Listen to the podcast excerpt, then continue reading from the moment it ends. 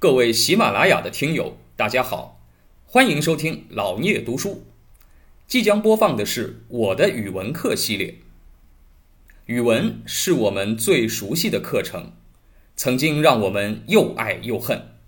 现在就让我们一起来重温语文课，吐槽语文课。我们再来讲讲文学的困惑。哎，就是我刚才讲的，最好看的嘛，语文书，但是最受嫌弃的呢，语文课，最难做的就是语文老师。啊啊，这个语文书发下来，大家都爱看，不上这课的时候，哎，你也会觉得有的写的挺有意思的，啊，但是呢，一旦上语文课，我们有这样的惯性，从小到大。啊，我想可能大多数同学，我自己也在内，这个语文课啊，越上越不想上。为什么？啊，我也不知道为什么。啊，但是呢，这里面有很多深层次的原因啊，这个不在我们这个讨论的范围内，不在语文课的范围内，这是一个教育学的问题啊。但是语文课啊，确实它受到很多方面的局限，也不怪语文老师啊。实际上，中小学也有很多优秀的语文老师啊，但是中小学的语文老师呢，啊，他受到的限制是我们大学老师难以想象的，啊，这个，所以呢，他也没有那么多的空间能够让他发挥自己的才华，啊，那么还有一个问题，关于文学，啊，哪怕说你有一个好的语文老师。啊，哪怕说你对文学也是爱好的，但是我们现在还有一个困惑：我们现在有了电影、电视，哎，有了电影、电视，我可以通过直观的方式来欣赏文学。哎，我为什么还要那种印在书上的文学呢？哎，电影、电视当然广义上也是文学，电影、电视都有剧本啊，创作剧本的人叫编剧，编剧就是一个文学工作者啊。哎，那么有电影、电视以后，为什么还要文学呢？啊，这也是一个困惑。哎，这个我们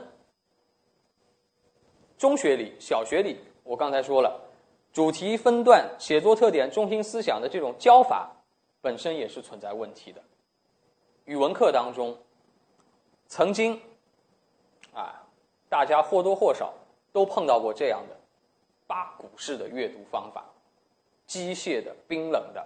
啊，叫你阅读一个东西，啊，阅读全文，概括大意，啊，或者呢，啊，背诵全文并默写，啊，也不跟你说把这个东西啊，把这个文学的来龙去脉跟你讲清楚，反正你把那门课文背出来就行了，啊，所以用这种方法去学习，确实是在给语文课拉仇恨，进入不了文学的世界。这个当然，我们进入大学以后呢，啊，就在很多程度上应该说。能够缓解了啊！我们现在没有那么大的语文课业压力啊，我们可以呢真正进入文学的世界。文学它是跟想象力不可分割的。我们为什么说那种八股式的学习方法对语文课来说不好？因为文学的目的是什么？语文课授课的目的，在当代社会肯定不是识文断字了。识文断字是一个很简单的训练，啊，这个小学阶段就能完成的。那为什么上了中学、上了大学还要上语文课啊？因为语文课实际上是对人的一个综合能力的一种训练。什么能力？数学课训练的是你的逻辑思维能力，而文学课训练的是你的什么？想象力。但是你说，如果让你啊，这个概括段落大意、概括中心思想，把你的啊什么这个词换成那个词好不好？一定要按照标准答案来做，那你说想象力在哪里啊？就没有了。那你说还要这门课干什么？就没有意义了。除了能够筛选人、选拔人以外，没有用了。文学是在训练每个人的想象力。你说你写一篇你真正想写的东西。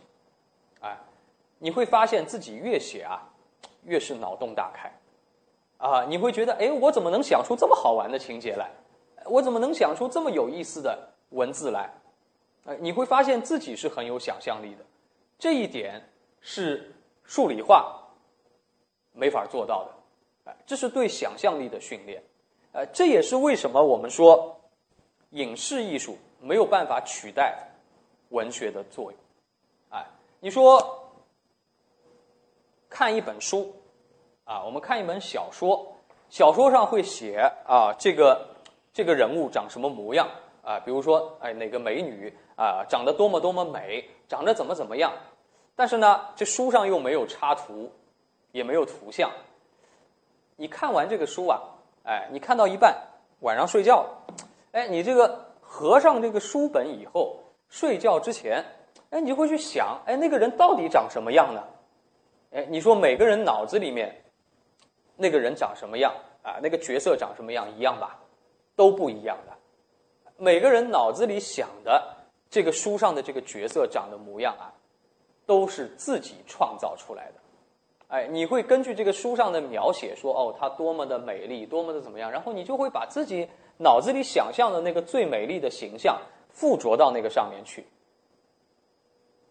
但是，电影电视剧在做一件什么事情啊？电影电视剧，你一打开，画一下那个主角长什么样，啪就贴在上面了。好。你就定型了，你说你还需要想象吧？没有任何想象的空间，啊，每一个角色长什么样都在上面，啊，最多你就会觉得选的演员不好，应该选那个谁就好了，啊，你最多也就是这样。你对于每一个角色的啊形象、性格、神态、动作，一切的想象力，在打开电视机的一刹那，全部消失了。啊，因为他所有的形象都放在了你的面前，你只是一个被动的接受者，啊，这也是当代社会的一个问题，啊，就是影视艺术它过度的直观了，啊，很直白的把一个样子贴在你的面前，你必须得接受，啊，你会觉得这个角色他就长这个样，啊，那个角色就长那个样，好像换了一个演员，你就会觉得不适应了，但实际上呢，原来作者写的时候他又没有想过。我要找谁来演？哎，实际上你是可以去想象的。感谢您的聆听。如果您有任何问题想与主播交流，请在评论区留言。欢迎订阅本专辑，期待下集再见。